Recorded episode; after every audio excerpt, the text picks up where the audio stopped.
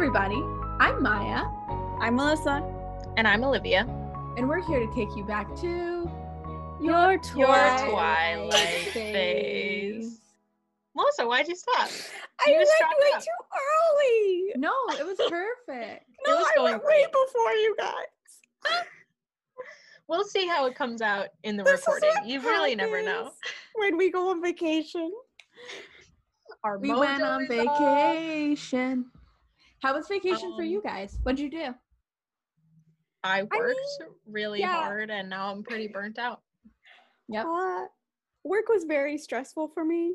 Um, so actually, I'm glad that we were on vacation because I don't know if I would have had the mental capacity to do this and also worry about my career. So Uh, Maya Um, had a staycation. Yeah, before staycation, I worked really hard and was burnt out. Then I had an amazing staycation. Now I'm back at work and I'm still burnt out. So I had a great time, but I was not rejuvenated, clearly. it's almost like vacations do nothing. But it's But almost like you need like a month of vacation. you need more. It's almost like we need more time. rejuvenated. It's almost Yeah. like that. I took three and a half days off work and was like, this is a vacation. This is a real break. Oh yeah, it was only three and a half. Oh, you poor thing. Well, you know what? Even though it was a very stressful time, I still missed our listener friends. I miss doing this with you guys. Um, everybody, thanks for letting us take a little break. Yeah, We're I mean, back. they could have let us go a little bit longer, but it's fine. Okay, well, we actually they got no feedback. us. So maybe they're like, why are you back? Go away. no, the masses were like, "Where are you? Where are your opinions about Twilight?" No, they're like, damn, if you're gonna complain about it, be gone. Go then. away. I don't care. well, you know what? We're back. We're ready for season three. Oh yeah, I Oh, can't Twilight believe Phase? it. We should mention that this is we've been doing this for a year now. Oh my god, Yeah. yeah. It's We missed a our own year anniversary, I think, because we were on vacation. Okay, we let's a vacation do um pod. Best and worst of the year. Like, what Of are our the highlights and of our lowlights 2020 or of of the Twilight phase year? okay, then it's probably My- before 2020. Highlight of the year. Ooh, when you know we were really in the heat of the pandemic and no one expected us to record a podcast, there was a solid month where we didn't. Is that your high? Who knows? um, my highlight is when we had the most listens, which was like astronomically more listens than we ever thought we were gonna get. Like when we first started this podcast, I was like, wow, guys, we have 20 listens. That means there's people that we don't know who listen to this podcast. That and that was like mind blowing. That was Yeah. mind blowing. We were like, that's like like a lot of people we don't know. Yeah. I mean, I can't imagine that many people. So And now we have like orders of magnitude more listeners than that that we don't know. And I'm grateful for every single one of you. I love you guys. really, Yeah, the ones who write Um, in, the ones who don't. Maya, Love what your high? okay. Well, we definitely love some of them more. No, we don't. I love them all. the ones who write in, we love more than the ones who don't. I just love them more visibly and specifically, but not more. Equals more. I think that my low would be us like trying to record at work and having to wait for like blowhards to stop yelling in the office so that we can record. Just like, Yup. oh my god, stop. we would have never been able to imagine us recording in like separate places and it working. And It's going great. wow, look at that. now we My know. low um is when we decided to read Life and Death and then make one episode about it because it resulted in like a month and a half of us slogging through that book and then me didn't. editing one three hour episode into like three episodes. It was a nice break for me. Oh So my god, maybe my plan. low should actually be that episode from like a month or two ago that was just the episode of From Hell. The and, like, episode every from hell. technical thing went wrong. Like Yeah, our that was the computers didn't work, our mics didn't work, our editing software didn't work. We were like, it was terrible. set us free. okay, but what about Um, your high? Oh wait, I have a new Why do you high. think There's so many. Okay, what's your high? Midnight Sun, the announcement. oh my god, that's a good one. Yeah. Right? We've been doing this podcast a year, and Stephenie Meyer announced in the middle that she was finally publishing Midnight Sun. Like we couldn't have summoned her. timed that better. We That was summoned for her. us. Yeah, Yep. it was. It Just was like honestly the wild. excitement of like when the countdown went up and us texting each other, filming our break, recording our breaking news oh episode. Oh my god, yeah. Yeah, when Who we would've were like, thought? guys, there's breaking news. There's a breaking news Twilight Twilight." podcast. We have to make a podcast about this breaking news. And then Maya tried to get us predicted. Maya tried to get us to record it at like 8:30 a.m. and we refused. They But were sorry, like, no. No. it did happen midday. We did it at noon. It's pretty instead. good. Pretty exciting. Um, I don't know that this is my highest high, but the one that I'm going to pick is having stickers made and like Yes. sending them out to people and just like Yeah. holding. It feels weird to call it merch because like, It's I merch. feel like it is. but like holding We like, have an item that we dreamt up that represents this. Like you can't hold a podcast, you know, but you can I hold mean- a sticker and just be like, "Oh, we're doing this," and it's so made cool. I Head on over to our Patreon to get a sticker. Do you want That's a right. sticker? They're available for purchase. Um, ongoing wow. rate. What a lovely, lovely year it's been. Thanks to everybody who's made it, or if you just joined. That's Thank great. you I can't believe it. it's if you're only been a listening in the future, if we've like been on this podcast for like three years and you're listening and you're like, oh, my my god, God. episode. Wait, can I Uh, say thank hi you to for being future there. us? Yeah. Wow. Oh my god. Hi, okay. Let's say what we want to say to our future selves, our and then future later we can listen to this episode. Like a and time capsule. okay. Um. This is so great. Melissa. Like one year. You're dope as fuck. That's all we got. If we're still doing this podcast in one year, um, I would have to say congratulations. Can't believe you kept it up. I think we You're, will. You're killing it. I think we're still gonna I be here in a year. I love it. hope I will be. I mean, I mean, yeah. Assuming nothing like happens to us, we will knock on some Oh wood God. about that. Jesus. This just went off the rails. I have been trying to steer us toward uh, reading listener emails, Oh my god. and I We're I supposed to be talking about a book. haven't succeeded, and I'm just gonna. ideas. Hang I'm on, making my a future sharp right. Future self, um, you're doing great, and I know you're trying hard. Now let's do some listener emails, Olivia. Stop holding Okay. us up. So we're going back in the vault because we haven't read lis- listener emails in so long. Um, We're so good at this.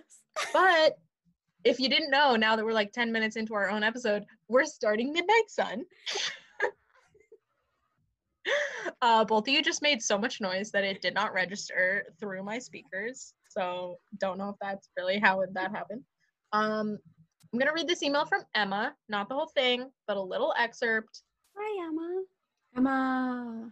I was going through life very happily and had been since and had been since coming out of my Twihard phase 10 years ago.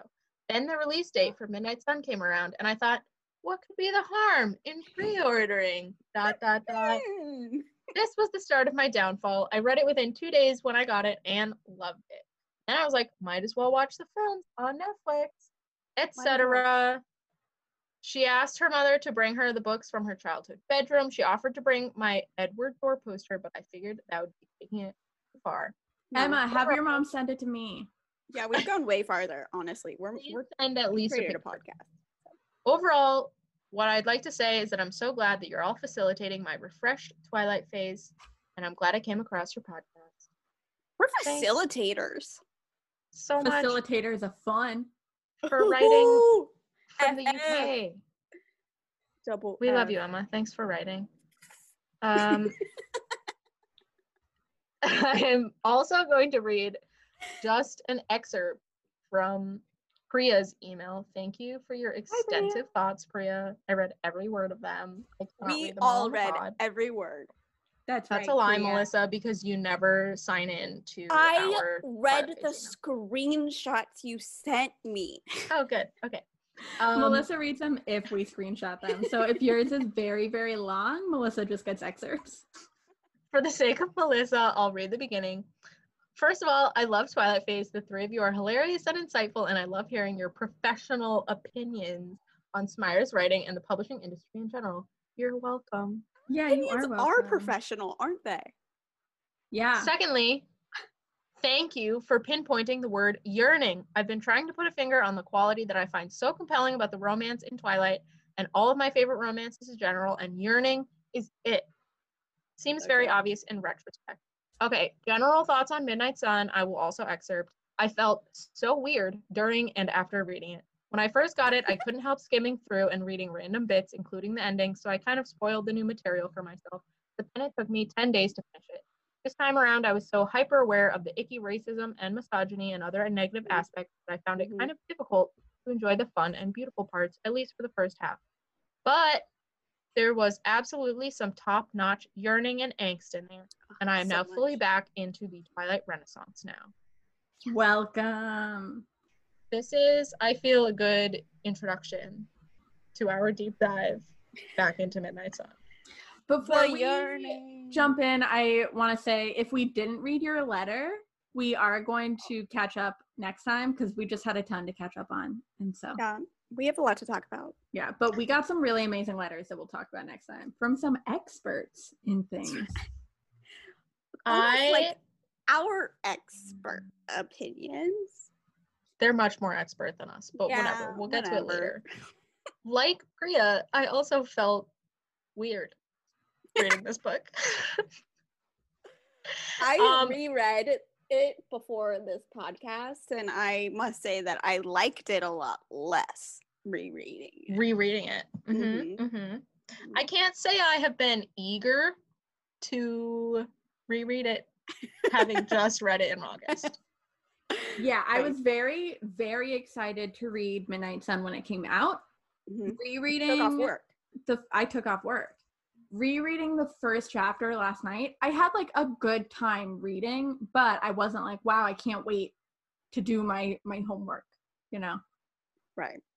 I also wanted to ask you guys, um, especially on Tumblr, I feel like I saw um, a lot of people who didn't want to support Stephenie by buying another book. Um, obviously, we spend a lot of this podcast talking about the problematic aspects of Twilight and what she gets wrong. Um, do you guys have feelings? We all bought this book. We did a Midnight Sun giveaway. Do you have feelings about this generally? Like, are we supporting a problematic fave? Listen, I, I oh, you go ahead, Melissa. I was just gonna say I've been battling this um all year because J.K. Rowling. Yeah. So I haven't say that I've really come to a conclusion as far as supporting or not supporting it. Um, actually, I, I have I haven't come to any. Um, I'm just floating in limbo. Uh, I in my mind don't support it, but yet here here I am investing my time and energy and dollars. so I really feel like we can't escape from supporting things that are bad because there's Right. bad stuff everyone everywhere. is bad. And I'm not saying that it excuses it, but we can like look within ourselves and think about like where we want to draw the line like i cannot like really live with myself buying things from amazon Mhm. just knowing the way that their point. workers are mistreated that like 19,000 amazon workers or something like that got covid i Yeah. i can't give them my money fuck Jeff Bezos. Bezos? Yeah. Bezos. Doesn't matter. Yeah like fuck him. I can't give him my money. I just can't do it. Um wayfair took a contract to supply the beds for detention centers which are just fucking concentration camps. I just can't buy from wayfair. Mhm, but mhm. stephenie meyer like she's a private citizen and that doesn't mean that she's like you know outside the realm of of being criticized and like thinking about whether or not we should support her but i feel like it's not really the same level. And even though she's been political in the past she's not like currently political. And we have had hints that her politics have like changed. So to me it just like doesn't feel like squicky inside the way that supporting other places makes me feel bad inside. So I'm just kind of trusting my gut on it.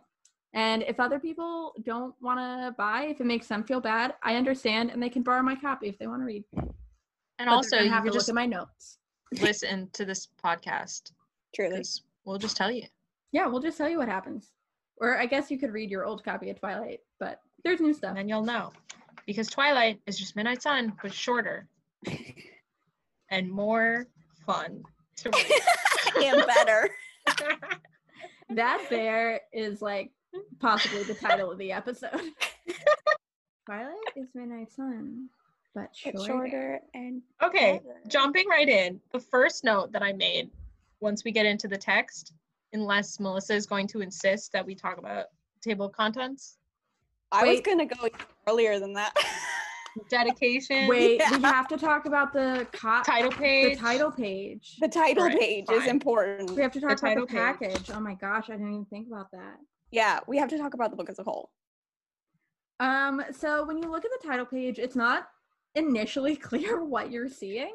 No, I found it very confusing. But when your eye like captures it it's a close-up of a statue of and like two people in the statue are about to kiss and the man's face is at the top being lowered towards the woman's whose neck is bent back at this dramatic angle That was a very good description. I'm trying to see if there's a photo copyright. I am also looking for the um for the oh it's on the it's on the copyright page. Yeah. Um the State Hermitage Museum, St. Petersburg. Ooh. Um I forget who this pair is, but it is not Hades and Persephone. Is it Romeo and Juliet? No, it's I can Google it. I think it's important that we know who this is. Okay. While olivia looks that up i shall read the dedication this Yeah. book is dedicated to all the readers who have been such a happy part of my life for the last 15 years when we first met many of you were young teenagers with bright beautiful eyes full of dreams for the future I Not hope that in the years that have passed, you've all found your dreams and that the reality of them was even better than you'd hoped. In reality, Stephenie, we are all depressed and in quarantine, yeah, we're but in a this pandemic. really did like touch me in an emotional way. I just wrote Hey. I weep. It was so good. That was a great dedication. It's so sweet. It was really nice. She I could have been like my family. She could have been. I, I, mean, here we are like working in books. yeah, like that was my dream when I was reading Twilight. Here we are. Wow. Um, I And know I did. now, Wait, Should we talk about the acknowledgments? wait, hold on. Oh, sorry, go ahead. Um, I did just want to talk about how she like brought up the fact that like many of the people who are probably reading this were young teenagers when Twilight came out, and were now therefore uh, much older than that. Um, but I did like a little math, and like the first time I read Twilight, I was 13 going on 14, and now I'm Wow. 28 going on 29. No But wonder it got in our heads. I know. I was like, Wow. it's been such a part of my life. For almost longer than you've not for longer than you've not had it, right? You were 13 and it's been 15 years. yeah. So Twilight Mhm. is a bigger your Twilight life is more is bigger than your non-Twilight life. Oh my god. Well, it's only going to keep getting bigger. Yeah. But like you've passed that point. I passed the point. I realized recently that my best friend and I have now known each other longer than we didn't know each other before. I Wow. was like, well, Damn. we flipped. That's beautiful. Um, Guess what this we're getting statue is Psyche revived by Cupid's kiss. Aw. Well, you know, at least there's some Uh, mythology in there. It re- represents the god Cupid in the height of love and tenderness immediately after awakening the lifeless Psyche with a kiss. That's from Wikipedia for my uh. Ew, don't kiss unconscious people. Well, there's that. I feel like that's um, you know, Bella awakening Edward, really. I agree. Edward is the life. Oh, you mean not? You mean not literally with a kiss? I was like, when does that happen? No. Just by like blazing across his life like a moonlit night. you Just know? by having no thoughts that he Yeah. can hear. yeah, exactly. Okay, now I, I just want to jump ahead to the acknowledgments really quickly. I'm sure we'll cover them more at the very end, but it goes so beautifully with the dedication because Yeah. the very last line of the acknowledgments is such. And finally, the readers who were so patiently eager for this book. I never would have finished without your support. You belong on this page. Please write your name on the line below and give yourself a high five. And there's a line, and I did write my name in I and did- give myself a I high wrote five. my name. I was like, I'm acknowledged. Can I like just point out that all of us are in acknowledgement um at this point? So this isn't really a big moment for us, but it is something. I mean, it's true. It's very common for us. We're very influential and famous in the book world. Yeah, my name is in a lot of things. Look at me at I got such a good acknowledgement in In Buster? Buster. yes. It, it was. Let you me got like a whole can- paragraph. It, it ended with "That's my That's my friend," friend. which is what I say when I see my That's the thing friends out and say. about. And I was Yeah. like, I'm so done. so my best acknowledgement was was Deborah Deborah Wiles um for Anthem. She said it was to Melissa fuck. I don't know. We don't For have to edit this waiting. out. Oh yeah. Thank you for waiting for me and for believing in the power of reading. I was like, I've That never just been- means, like, acknowledgement. I know. That book was late, and Melissa's job was to make sure it wasn't late. it just and- sounded so much more like dramatic to Yeah. someone reading it, not in the context that I was For waiting. physically waiting for her Yeah. manuscript to come Right. And you had no choice. in. yeah, I had no choice in it. That's But nice. She said thank you. Okay, so what I was gonna say is that my first note within the text of the first chapter, first sight, Mhm. um, is he is verbose. oh yeah. Yeah. Just immediately quite dense. He likes to look at every aspect of every situation and really dig in. Um, Like- He just has so much time to think in between every second in between because his brain goes so fast. Right. He it, seconds aren't. Yeah. It, it's just it's too much. He he just thinks too fast. He thinks too much too quickly. There's there's too much Um, opportunity for too many thoughts. I did want to just briefly touch on in like the first and third sentences. The first thing I noticed was the use of the subjunctive tense. The subjunctive tense, which seems like a purposeful choice here, if only because you know you listeners. Let me give you a little spiel on the subjunctive. That's You good because I don't it- know it. it's it's basically the word were instead of saying like in the first sentence here it says this was the time of day when i most wished i were able to sleep you if you weren't using subjunctive you would say was so this was the time of day when i w- when i most wished i was able to sleep which is also grammatically correct.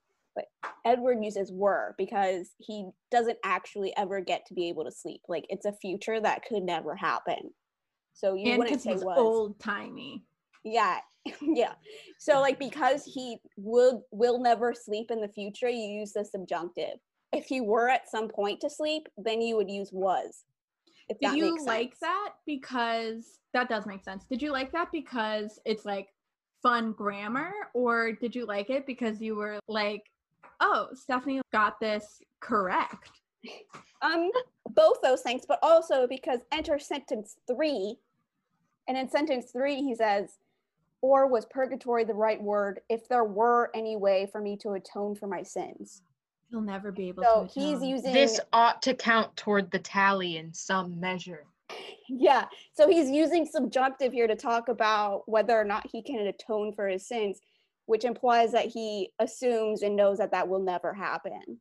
Mm. That's like if he thought it pretty was good possible. characterization. Yeah. I mean, I don't know if Stephenie actually like thought about that and uh did this purposefully, but like as someone who knows grammar and was reading this book for the first time, I clammed onto that and I was like, he doesn't think he's ever gonna atone for his sins. Wow. Good reading, Um, Melissa. what I got from those sentences, I wrote next to it LMAO drama. Different love these- readers. Three different readings of the opening lines of Midnight Sun. Oh my um, god. Oh my Immediately gosh, we after forgot that- to recap. Oh yeah. Oh.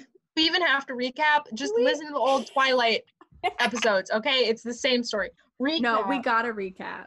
Edward is sitting in high school. He's the most bored he's ever been, the same as Yeah. every single day of his life. He Thinks hates his about how stupid everybody is, like Mhm. literally everybody, and then he catalogs ways that everybody is, Even his family. including his family. He thinks about how everybody is so stupid for thinking about this new girl. Everybody can't get over the new girl. Ooh, new shiny object. Oh my god, everybody's dumb. He goes to lunch. He has a lot of like weird internal conversations with his family. They're all very strange and very noticeable. And then um he finally dun, dun. sees he sees Bella for the first time and immediately Ooh. notices that he She's cannot hear her thoughts. She's very average looking, but he cannot hear and frail looking. But And he frail. cannot hear her thoughts. She's a baby bird. She's a little baby bird. With big eyes. They're And- humongous. Then they go to biology. Uh oh. Smells Bella. Uh, He thinks for approximately three pages about how he could and maybe will kill her. yes, lots of different ways, including many different people.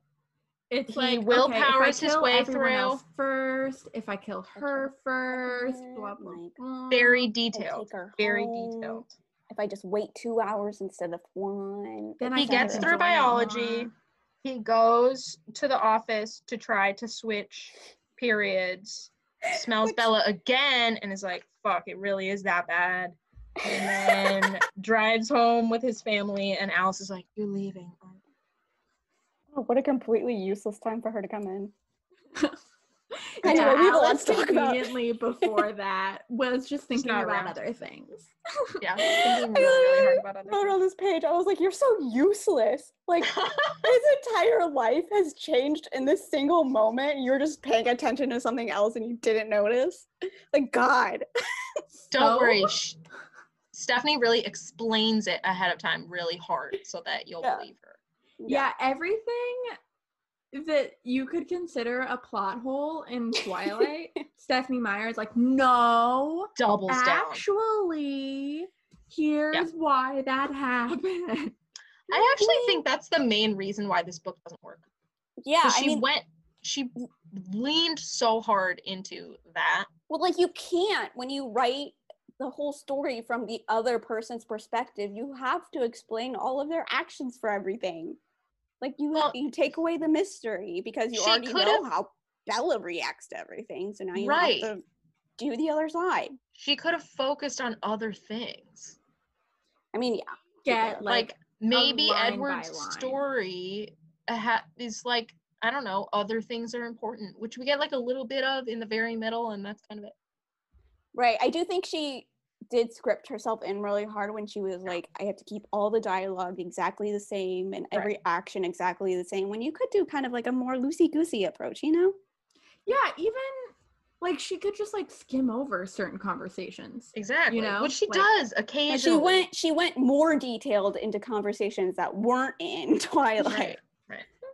Which I enjoyed. I enjoyed. Yeah, I did like things. those. Some of it is great. Okay, so let's breeze through. We can't breeze through it. He No. ta- he talks shit about everybody. Edward is so annoying. He's so pretentious. Yeah. I wrote comes out the gate swinging. Like truly, like Rosalie was thinking as usual about herself. Her mind was a God. stagnant pool with few surprises. I like- can't. He goes on to talk about how she's thinking about how beautiful she is, and I wrote, okay, but is she wrong? is she wrong? Also, Is she wrong? yeah. If I were as beautiful as Rosalie, I'd also be thinking right now about how beautiful I am in this Zoom picture. Like I think about how beautiful I am all the time, and I'm Yeah. not supernaturally beautiful. we beautiful. think about multiple things simultaneously. but not I'm Rosalie. sure- Not I Rosalie, was no. thinking. I mean, I guess she's like a perfect vampire. Like, wouldn't you still have insecurities? Like, how does she just have I mean, she like- does. we find that out. all she has time to ever think about is how beautiful she is? Like, Yeah, I don't buy he it. just he spends Emmett only thinks about the fight. and years so one-dimensional. spending time reading these people's minds, and he has like a more one-dimensional understanding of them than you Than normally would Anyone. Yeah. than a normal person would, which makes no sense because he reads their mind. Yeah, Rosalie only thinks about how beautiful she is. Emmett is thinking about this wrestling match that he had with Jasper, and like that's literally all he's That's it. about That's all all I'm facing all day. If Edward were smarter, if Edward was as smart as he thinks he wa- he was, he is, then he would actually be like, "Wow, um, being a vampire must reduce you to like two qualities because everyone in my family really has one trait and then One a trait. backup trait. yeah, that's it. So this must be a vampire thing. Mine must be pretension." Except he also thinks it about all the humans around him yeah. We're he- also only thinking about Bella. And like again, she doubles down on like literally everyone can only think about Bella this whole day. Uh, he writes, half the sheep-like males were already imagining themselves infatuated with her just because there w- she was something new to look at. I wrote, "This you?" Later, Literally at the beginning of that paragraph, he says, several hundred of these voices I ignored out of boredom. like, several hundred? They're all boring to you? Like, what? Right? Also, how many people are at this school? Seems small, right? Also, of course, like it's not out of boredom, it's out of necessity. If you listen to 200 people at one time, you would not function. Right. like, stop kidding yourself, Edward. later in this chapter, he says, "I was the last person who would ever stand as a protector for Isabella Swan." And I wrote, "That's what you think." I found that so fun. I was like, "Ha ha ha!" As the reader, I know more. ha ha, he chuckled. Dramatic was irony. Wow, we're doing so much um English class stuff. Put us in the English curriculum. class stuff. English But anyway, I think. I wrote um like in the margins I wrote I'm rolling my eyes. I counted. I did it 7 times. So there were 7 times that I thought it worth commenting that I was rolling my eyes. I do not know how many times I was actually rolling my eyes. he's start he's listening to Jessica, who also is like as mo- like more mean Yeah. than Bella ever implied that she was. And like when Bella implied it, I was like, be. why is Bella being so mean about Jessica? Jessica is a nice person who's trying to help. Oh, according to Edward, Jessica actually is that petty and mean and shitty and awful. And Bella just has a great intuition.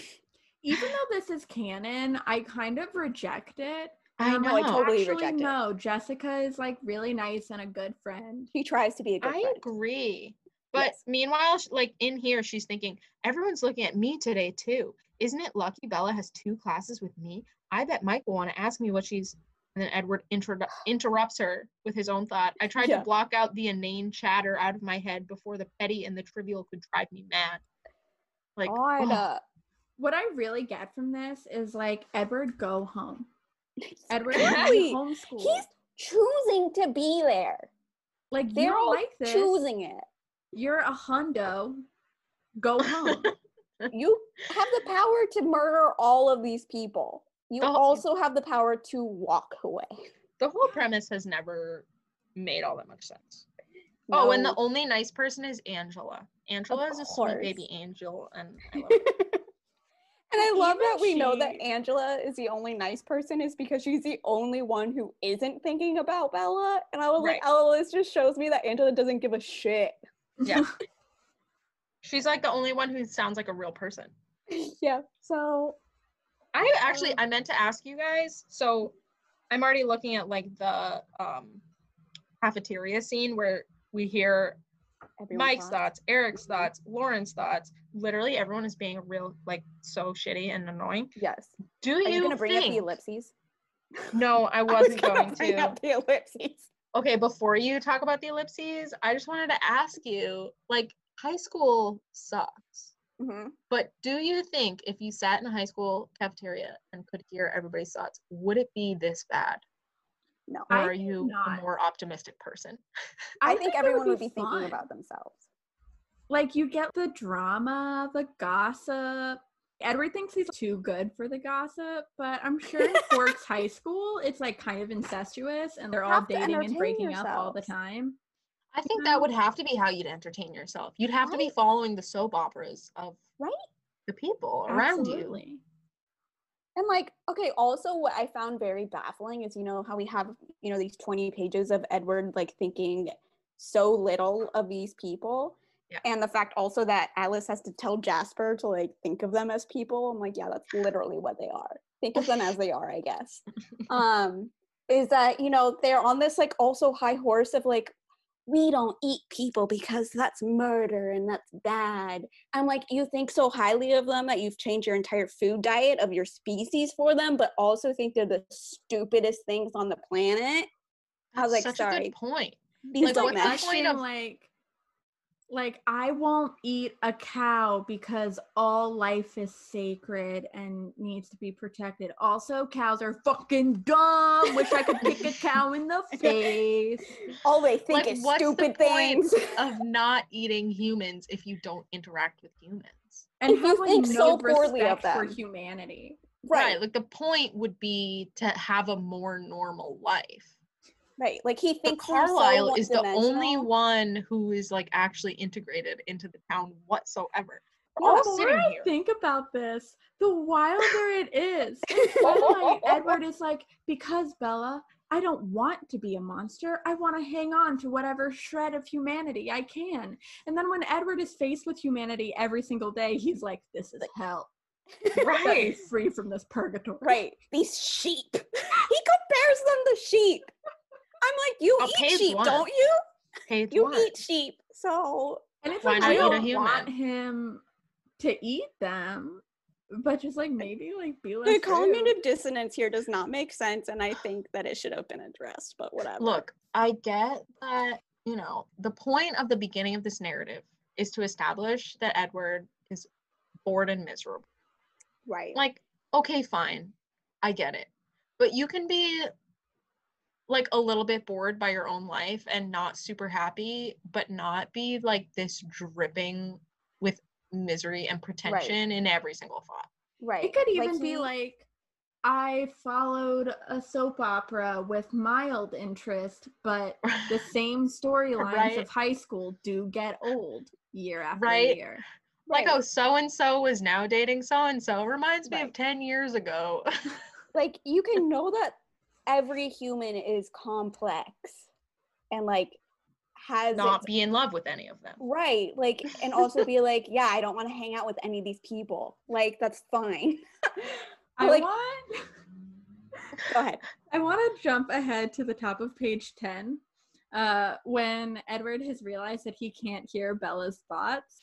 So, like, when he can hear people's thoughts, it's very upsetting to him. And now he can't hear Bella's thoughts. And he says, What if it all went away? What if this was just the first symptom of some kind of mental decline? I wrote, Oh my God, you'll be a normie. Like, Edward, what if you lose the thing that makes you so special and better than everyone else? he does well, and then he says, yeah this was the line that was like oh wait you oh you do kind of know how dumb you are 'Cause he says who would i be without what i could do and i was like yeah exactly edward try to like have some identity outside of this I was going to point out that first he says, I'd often wished that I could escape the cacophony. So he knows that he's being contradictory. Like he hates it, but also if he lost it, who would he be without it? And and he's like wishing that he could listen to her, and then he's like, not that I would find anything worth listening. so it's like literally only interesting because he can't, because he doesn't like listening to any of the people that he listens to. And also, like, our whole takeaway from reading Twilight really is that, you know, Bella is all of us. Like, she actually is, you know, just like your average teenage girl who we can insert for any of us. And, like, guess what? That means that her thoughts are just as average as everyone else's. Right. And that's what I was thinking. Still interesting. like, Exactly. like I don't understand. Okay, so one time at camp, I had a camper who was like, "Well, if everyone's special, that means no one is," and I was like, "No." Exactly. That's from The Incredibles. we're all like, guess what? special. It's we're not all not special. Yeah. Like No, no, we can all be special. Yeah, Right. we're like everyone is valuable. Like everyone is interesting. Everyone is special. Like and Listener, truly the only special. reason the only reason that Bella is interesting to him is because one, he cannot read her thoughts, and number two, she smells really good. That's Yeah. it. And like later, he falls in love with her for very valid reasons. Yes. But it feels like reasons that you could fall in love with any average person when you like Anyone. realize how selfless they are and you Right. realize how kind they are. He just and, like- hasn't let himself do that until Bella. Right. So I feel like the beginning of this book is trying to set up that Bella is really special Right. But I, But I think the whole point of making Twilight was that everybody she seem wasn't. shitty. Right. Right. I feel like the point of Twilight is she was, but she wasn't the superhero. You like know? she's special in the way that we're all special, but there's Yes. nothing like, you know, I don't know, magical about Supernatural. it. Yeah, she's Yeah. not magical. She's just her own special person, just like the rest of She's us. She's just a regular human. So let's talk about that scent because whew, is it uh, described in well, her scent is actually not described at Yeah. all. Um, no, but the but smell itself is just the effect of it. Yeah. Yeah. Just the effect. It hits I'm him so like glad a you battering ram. I'm oh, so Oh, go glad you pointed that out though, because truly I want to know what he thinks she smells like. I True, think it's all kind we of like a catch twenty two though, because if he explained it, we wouldn't find it like appealing. Yeah. Like, ooh, Freesia, I want to eat it so bad. But But I don't know. It would help ground me some instead of just sort of this unnameable like you know what? Good point. Sensory details are important. Yeah, Yeah. and like, what? Let's bring it back around to a discovery of witches again. Like, I don't know. I always find when people do describe people's scents, it's like a little overly specific. Like, Mhm. does Matthew really smell like cloves? Is that good? mhm, What do mhm. cloves smell like? right. And yet, but like I like it. I like it because also I'm like, okay, maybe I don't love cloves, but Diana does. She And loves you know cloves. That's part of it helps me believe, you know, they're weird thing. It gives some atmosphere. Yeah, exactly. Yeah. If I just know that you really like the way she smells, I'm just like, I don't Okay. know. Right here, Edward is just sniffing her breath all the time, and it's weird. this is real weird. Um, also, it's kind of interesting that her blood is described as sweet. I was a vampire and she had the sweetest blood I'd smelled in more than 80 years. I guess you can smell sweetness. It's it's just kind of like an interesting choice, you know? Yeah. Like instead of like the most alluring blood I'd smelled in 80 years or whatever. It is very um. I mean, that's how you talk about it when you get bit by mosquitoes a lot. I think I have Vampires heard are Nobody's- that. just giant mosquitoes. Nobody's ever said that. Like, oh, you must have really sweet blood. No. I feel like I've heard that. It's like stupid and arbitrary, but that's how you say it. Um, I feel like that was a pretty good passage. It was very dramatic. Um, and Oh, the if I were battering ram reading, yeah. Yeah, yeah. That was good. if I were reading Midnight Sun without ever reading Twilight, pages one through nine, I would have been like, "What the fuck?" And then this like really does have like a lot of tension in it, and it's like Yeah. pretty good writing, and It's maybe like, tension drawn out too long. yeah, I would say. yeah, that's for sure. Um, Um, But that's the whole book. Then he Yeah. sees himself in her eyes and it reflected and is so yeah, it's very hard to do. Melissa is trying to get us to I can't see myself in your eyes, but Well, to be need fair, we're over video. He's a vampire, so he can see everything. Um and she has really big eyes. Yeah. and she has giant doe-like eyes. Um I'm imagining and then her that like an is what- girl. right exactly that is God. what gives him pause to see himself as the monster that he hates about himself. Right. himself Right. Which, like, Holler, I appreciate that he is what gives himself pause. You know, Yeah. that's some um, True, that's i guess that's um, interesting self-reflection that we really Sure. haven't had. right I like what happens right after that. So he's like very tense about what's happened. So his hand has like kind of crushed the wood of the desk and he kind of straightens it out and uses his foot to kick away the wood shavings.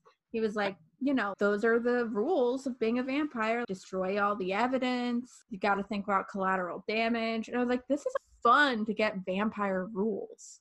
That's Like- true. that's true i was so distracted how by silly the pulverizing of the desk was that i did not that hard about that I wrote, "Why am I laughing?" i also found it silly i don't know why i found it so silly I didn't It's find just it the- the particularly silly. I was just like, vampire world. We're in and then Right. it it. I think it's just because You go.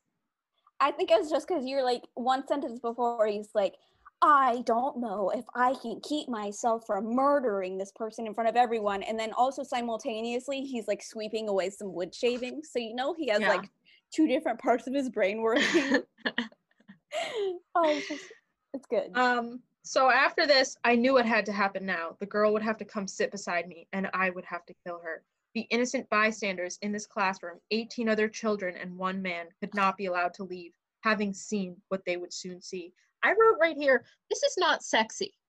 no. Um, you know, I feel like in Twilight by now, it's like sort of like mysterious and like Yeah. tense, and it's like, oh, he doesn't like me, but I don't know why right. and there's like this like you know energy that's like kind Mhm. of dangerous but he's Mhm. literally thinking about literally murdering her and is talking about all the children in the room Ew. and it's like not it's not fun from Yeah. his side Right. Real so far, kudos to Stephenie Meyer, who in the years leading up to this would be like, well, the thing is, is that Edward's side of the story is very dark and upsetting.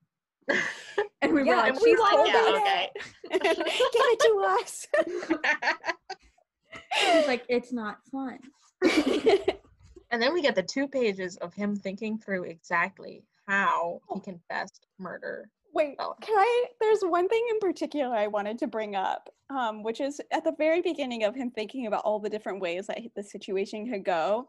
Um, on page 12, he says, If I killed the girl first, I would have only 15 or 20 seconds with her before the humans in the room reacted. And I was like, 15 to 20 seconds? That's a goddamn long time. was a long time. i We're believe him Like, not Like- even half a second has gone by since you started calculating everything. 20 but seconds? they're in- before- they're in the back of the room. He claims he can do it silently. So, okay, imagine you're sitting in biology. A vampire silently murders somebody in the back row. I think it would take a while to notice. I would I don't know that I seconds. believe he can do it silently. truly silently. Bella doesn't make And any then noise. you look over and you're like, what the fuck? Uh, What? And then, like, it takes another five seconds for you to actually see any blood. Does it take 20 seconds? Can I count 20 seconds for you? Maybe 20 seconds before people are like screaming and leaving the room. That's just when we've been talking in like milliseconds up until now, and he's like, it'll take 20 seconds, which is probably 50 pages worth of description. Maybe that's plenty of time. Maybe that's all he needs. Oh my god. I was like, get out. Yeah, I yeah, just because then he he could snap four or five of their necks per second. Per second. It would not be noisy. I don't know. I think I would notice it in less than 20 seconds. At most five seconds to end every life in this room. I mean, Talk about, like, someone what would are you- notice that. And also, if you kill 30 people in five seconds, why are you attending high school? Again, like the premise doesn't track. this brings us to one of my best sentences, so I kind of just want to read it. Do it. Go ahead. Uh, Edward is trying to decide if he should kill everybody else first or Bella first or Bella and then everybody else. And he's like, well, if I killed Bella and then went and killed everybody else and then like went back to drink her and her blood would cool while I murdered the others. And I wrote, Jinkies. Like, damn, you know what? This is dark shit. Yeah, this is some something I dark wouldn't think about. this is like he's so cold about it and calculating. Not only am I absolutely willing to kill every person in this room, but like ooh, I can't I can't do it the way that is most humane for them because her blood Because cool. yeah, it'll be less tasty. I was like, that's really sick. This is good writing. This is is. also where we find out that he has a total god complex, which he says and He does, yeah. acknowledges. Mhm. Um, he claims to never have killed innocents previously. Yeah, all like, right. Who you're just judging who's innocent. And then on the next page, he's like, I did have a god complex. as long as you know. Um, and this is also where we, you know, kind of realize that the reason that he holds himself back is mostly Carlisle. Oh my god, yes. And also, it's not really himself, it's just the thought of disappointing his father. Right. He does also specifically say that his features had not changed, but it seemed to me as though some of Carlisle's wisdom had marked my expression. A little of his compassion could be traced in the set of my mouth, and hints of his patience. I was like, the past 13 pages have had zero compassion and zero patience. I see no evidence. Like, always see Esme like Edward is the best of us, and it's like this since when? When? is he? When? okay, and then it takes him like fucking three pages to remember that he doesn't have to breathe. Why doesn't he immediately stop breathing? I was like, you're straight dumb. well, the thing is, the time that elapses is right, like, it's like 10 seconds. less probably. Less. But we really really drag it out um I i, like what happens right before that when he's like i don't want to be a monster she can't make me i wouldn't and i wrote toddler edward At this point in the book, I was literally, I was just like, just leave. I mean, she does kind Oh. of explain it later. He- Yeah. no, he explains here why he can't walk Yeah, out, and it's very uncon. It's very unconvincing. Right. It was like It's because he students can't. stand up and walk out of class all the time. he's Like, like, he if says i normal- stood up i'd just kill her i'd just do it Right. He says Right. he he if he thinks if he makes any movement, it will be to kill her. But then he leaves before everyone else when the bell rings. I was like, so you still And made he's not movement. breathing. and left before everyone. So sorry, that doesn't track. It doesn't make I just really think- like the Cullens also in this instance, Edward kind of have like fucked up priorities. Like Edward is like, oh, I can't reveal our secret. So I have to put all the lives in this room at risk. When instead he could launch himself through the wall and just get away as fast as possible. Like True. sure, he would reveal his secret, but he would also save 18 lives. Well, so would murdering everybody in this classroom. Like he go- he thinks through the part where like okay, he could murder them all without anybody else coming while it's happening. But, But, then like, what? Then right, he escapes still- the murder scene. There's a room full of dead people. They still they have know to he should be in leave, that class. but Right. he's not there. So it was obviously him because he was in that class and he's not dead. Although then- maybe it'd be like, like the, this murder is impossible. How could Edward? How could this teenage boy have snapped all, All of, of these these necks. necks with people just like sitting in their chairs without anybody hearing? Maybe he'd like get off on that somehow. You know? I mean, his stupidity does kind of make sense when you think about how Stephenie Meyer had to convey how completely and totally all consuming this thirst was, but also that he stayed in biology for an hour. Right. Right. So you kind of have to make him stupid. the other thing that she had to deal with is the fact that by the time she wrote this book, she understood a lot more about how Alice's Right. visions work. Right. It's very clear that during this hour, he has quote unquote decided multiple times to murder to murder her. Bella and or all of them. Right. in different ways. Sometimes it's in the classroom. Mm-hmm. Sometimes he waits until she gets home. So her explanation for this is that Alice was thinking so hard about Jasper and worrying so hard about whether Jasper is going to murder anybody that she doesn't notice That all of their futures are thrown into. everybody. But I Yeah. was thinking, like, I don't know, in Twilight, the book, it kind of seems like Alice's visions come to her Right. but having like read Midnight. Sun and Life and Death, it seems more like she does have to look for them. I kind of think it's a mix. Like Yeah. like that's so Raven. Raven will get a vision, but also they can be like, Raven, what's gonna happen? And she'll be like, Right. You not would just think that if like she's looking to see if Jasper were going to do anything, she would also see that the futures involve Edward having killed everyone and they're Right. needing to deal with that. That's so true. Like she would see, like, oh wait, we're all moving. Why are we moving? Like Yeah. Jasper killing someone isn't separate from whatever Edward is doing. If it's Right. that bad that she needs to watch Jasper that closely to make sure he doesn't kill anyone, why doesn't he go home? Right. Risking. Why are any Which of them Edward there? kind of thinks that he should. He's like, why are we like forcing Jasper to suffer? Like Right. he shouldn't be with the humans yet because he's so on edge. Right, they're trying to build his endurance or or whatever. Right. Like, It's like, Just okay, send him fine. home. Just seems like there's better like- ways to do that than by attending Yeah. high school. Like you're stuck true. at high school all day. Right. And like you want to build up his endurance, fine. But is it like really worth the risk that he could slip? Like, is killing murder like people? a precious little child of God worth it? that like now you know he can go two weeks and two days Well- before that happens?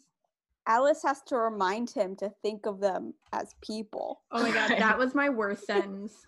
which is what they are. like, Um, I was like, I don't understand why you guys have chosen this lifestyle, but all right. He was picturing it, picturing himself getting up from his seat next to Alice and going to stand beside the little girl. I was like, Ugh. why are you calling her Little a girl? little girl? He thinks about all of them as children. Her him falling in love with Bella makes less and less sense. He truly thinks about all of them as children all the time. I was like, He yeah. also talks about the teacher that was a man. So like there is a a difference between the children in high school and the man who teaches them, even though Edward himself has only been a vampire for like 80 years. Mhm. So I really don't think he's been alive long enough to have had this weird ass distinction that Yeah, these if you were like a thousand, you'd be Yeah. like, yeah, everyone is a child. Right, But if you're like a hundred, He's like just an old you've- man. that's like sometimes people consider that to be the average lifespan and in the average lifespan they are no longer children so bruh bruh. So after that, you know, he leaves, he goes to talk to Miss Cope. She's the secretary who has like a very strange reaction to him. like internally, she's like kind of attracted, which we know from Twilight, flustered. but I never thought about it until Right. reading Midnight Sun. She's right like, you have to like read her thoughts Yeah, I'm like, she's like, "Oh, oh, he's young enough to be my son, and then later she's like reminding, like, too young, too young, and I'm like, Miss, It's a little much. like, Okay. Cope, what are you thinking you're gonna do here? i will say um that i had maybe a similar moment i don't know if you guys have seen enola holmes um I've not. the guy that's opposite of Millie Bobby Brown towards the end of the movie, I was like, oh my god, he's such a cutie. Like, who is he? And then I looked him up and he's under the age of 18. And then I was like, oh my god, I have to stop thinking of him as a cutie because why am I thinking that? In what way? And I was like, oh no, just stop, Melissa, stop, stop. Did you watch Emily in Paris? I Not watched yet. the first episode, but not yet. Um, it's bad, and I'm gonna spoil part of it for you, but I watched the whole thing. Um, at one point, she's like hanging out with her friend's family, and the friend is like, "I really want you to meet my brother. Like, I think you're gonna get along with him great." She meets the brother. They like hook up that night, and later Oh, she's no. like, "Yeah, your brother is awesome." Oh no. and he like comes in and kisses her at the breakfast table and it's not the brother that the friend was recommending because this one like just got out of high school and she's like Um, wait he's how old? I didn't know. And then the mom is like you have to come talk to me. And the mom's like oh i don't care about that but do tell me is he a good lover? And she's like oh, uh, oh. and i was just like this is a bad show. No, thank bad you. television.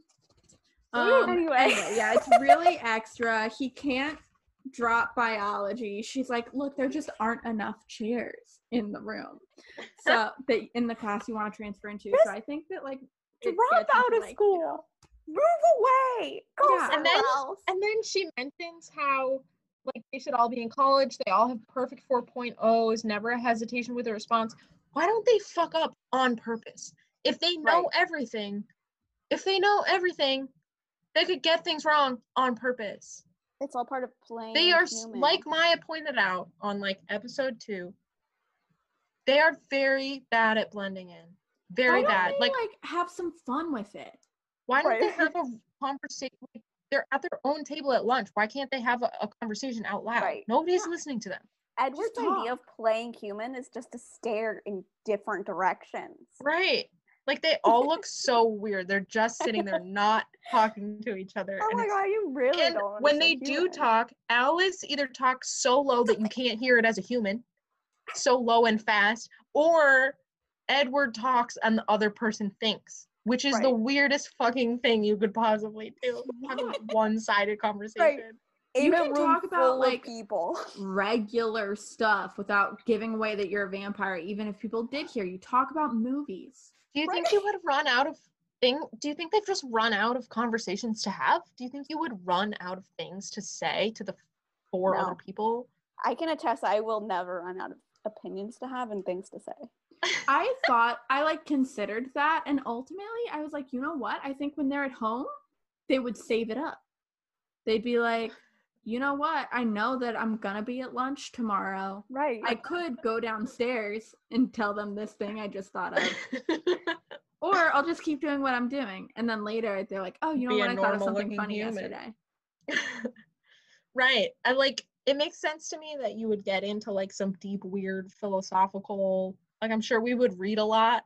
You'd want to like talk about Right. things that you read. we talk I'm about sure some that- weird shit.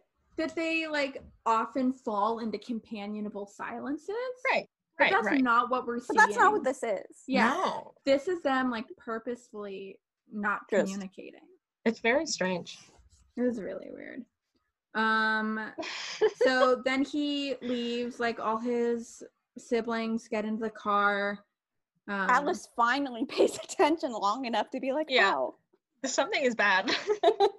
this is interesting.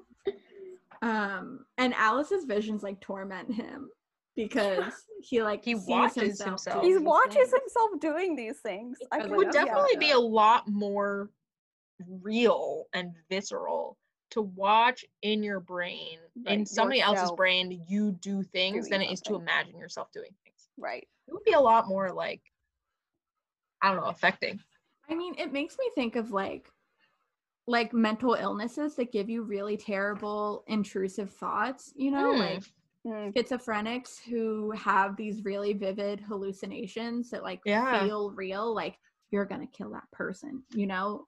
Like they can see really terrible things. And that's such a horrifying thing for somebody to have to deal with. And that's Edward's life. Like Yeah. in this case, it's really bad because there's Bella, but I'm sure there were cases before too where he was pretty thirsty and it was kind of touch or go for a minute there, and he had to, you know, see through Alice's eyes himself do this terrible thing. yeah Then we get a great line where Alice is like, "You will do the right thing," she murmured.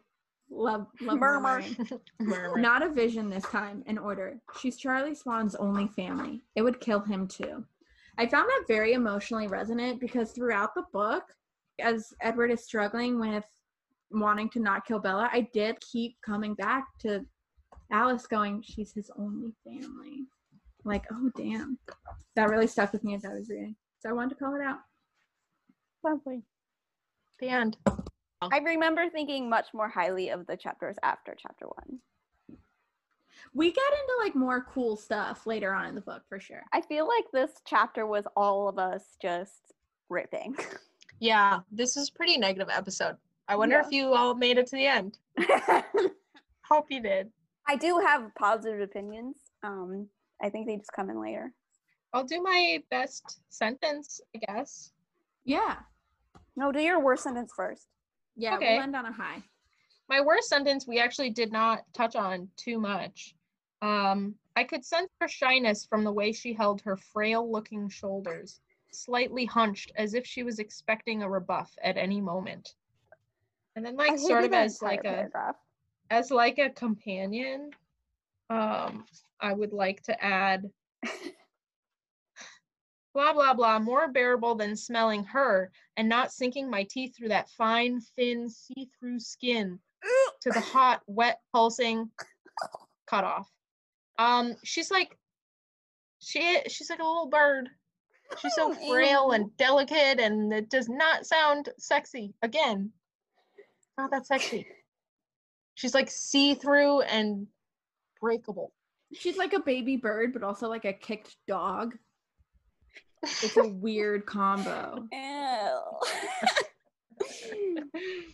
um, my worst sentence is.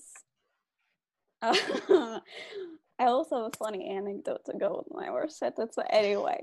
Um, he says, and yet, though her thoughts had been so clear in her odd eyes, M dash, odd because of the depth to them, M dash, I could hear only silence from the place she was sitting. and I was like, all right, you could have left us off with odd eyes, but I- we get odd because of the depth of them. And what I immediately thought of was the special eyes contacts commercial.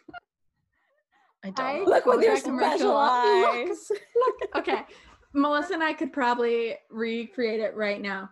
Look, I got you some contacts. Well, they have my brand? I have special eyes. Well, sure, they probably do have your brand up here, blah, blah, blah. And then he goes, My brand. My brand. She says, look with your special Oh, eyes. you're right. Look, look with your special eyes. My brand. And that's the commercial. It's for 1 800 contacts. yeah, I got very close to line editing this sentence in the book. I almost did it. I was going to cross out the whole inserted in between and then add in oddly deep eyes. There we go. Oh my god. And then I was thinking about how nobody line edited this for concision. And then I was thinking about how probably she got it in and they were like printed it as fast as possible. And that is Right. why nobody attempted to make but also, everyone else has deep goddamn eyes. All right. But like she probably Only would be like, well, you can't line edit to make it more concise because that's not who How Edward thinks. is. Right. Edward How doesn't think thinks. concisely. Set for voice. If anything, I need to add more words in here. Right. Actually, Just like the offset M dash for odd because of the depth to them. Like, oh, got it. Thanks. I want to say something nice about it. Um, I'm not sure what yet. I'll say I do think that this did a really great job, like setting up tone. You know, like Sure. we Yeah. legitimately are like, oh, Edward is a tormented soul. Yep. And some vampire, you know, media, I think, has gotten away from the idea that vampires are tormented ancient beings. But Midnight Sun brings it right back around. We're right in it. It effectively establishes character. It does. I'm Like, not happy about it. No. it's but not like successful. super, super fun to read within two months of it each other. But the first time around, I was like, ah, it's happening. And I had a great time. So, I'll read my best sentence. oh, yeah, I forgot. I was wrapping it up. Perhaps if I avoided this girl very, very carefully, there was no need for my life to change. I had things ordered the way I liked them. Why should I let some aggravating and delicious nobody ruin that? oh my God, Melissa, you got weirdly quiet, but I heard what you said. My headphones came off. I was so excited. that was also Melissa's present. yeah, and I was going to read the whole paragraph too because the Oh, sorry. juxtaposition You need the setup. he had things ordered his way, and this delicious nobody came in to ruin it. It's a good. I feel like that's back to the like snappy Twilight lines. Yeah. Thank You you, know what? Brittany. A That's snappy there. also great because I love the trope where someone's like, I'm perfectly happy and I don't want anything in my life to Mhm. change. And then someone comes in and like throws everything upside down and they're like, oh no, now my life's better. I'm mad about it. I just know that Tweenie would have put delicious nobody on an icon. so many live journal icons. Yeah. Yeah. Would Oh have my said gosh. aggravating and delicious nobody. Yeah. Like So that's good. me. I'm a delicious nobody. Should I change our Twitter name? yes, definitely. Oh, um listeners thank you guys for hanging in as we went on vacation. And thank you for going on this journey deep, deep, deep into Edward's oddly deep, odd because of Deep. his depth psyche. oh, because of the depth of it. With Can we put our title in M dashes? Is that weird? I don't see why not. They can't Alright. stop us. They can't stop us. Well, we hope that you are ready for this Midnight Sun ride. We'll read I'm chapter not. two next week. Um, Probably just a chapter. Right, well, I feel like real this is- long. This yeah, book is going to be a, hefty. a chapter by chapter kind of read, even though it's the longest book that we've attempted We'll, uh, to. We'll chapter two is pages 23 to 49. Oh my god. So Alright, yeah, just so- chapter two, I'd say. Yeah, we're just doing chapter by chapter. Well, email us with questions, comments, and thoughts about Midnight Sun, obviously, and the depths of Edward's psyche at twilightphasepodcast at gmail.com. Tell us if, If you you'd think like- Edward is stupid or smart. Yeah, good idea. There's only one right answer. if you'd like to support us, check out patreon.com slash twilight phase podcast. Special shout out to our patrons, Jillian, Melina, Bridget, Eric, and Samantha. Thank you so much. Thanks. You can all follow us at twilight underscore phase on Twitter and Instagram and Twilight Phase Podcast on Tumblr. Disclaimer, we own nothing. The Twilight Universe, Midnight Sun, all of it belongs only to Stephenie Meyer. Please don't sue us. Audio editing by Maya Marlette. Cover image by Laura Shermer. Our theme music is written and performed by Adrian Mooring. We'll be back next week. And if you don't like it, you can bite me and then murder a classroom full of my company. That was good. I'm doing Bye, the editing, so maybe I'll cut that off. Who knows? no, it was really good. You should leave it.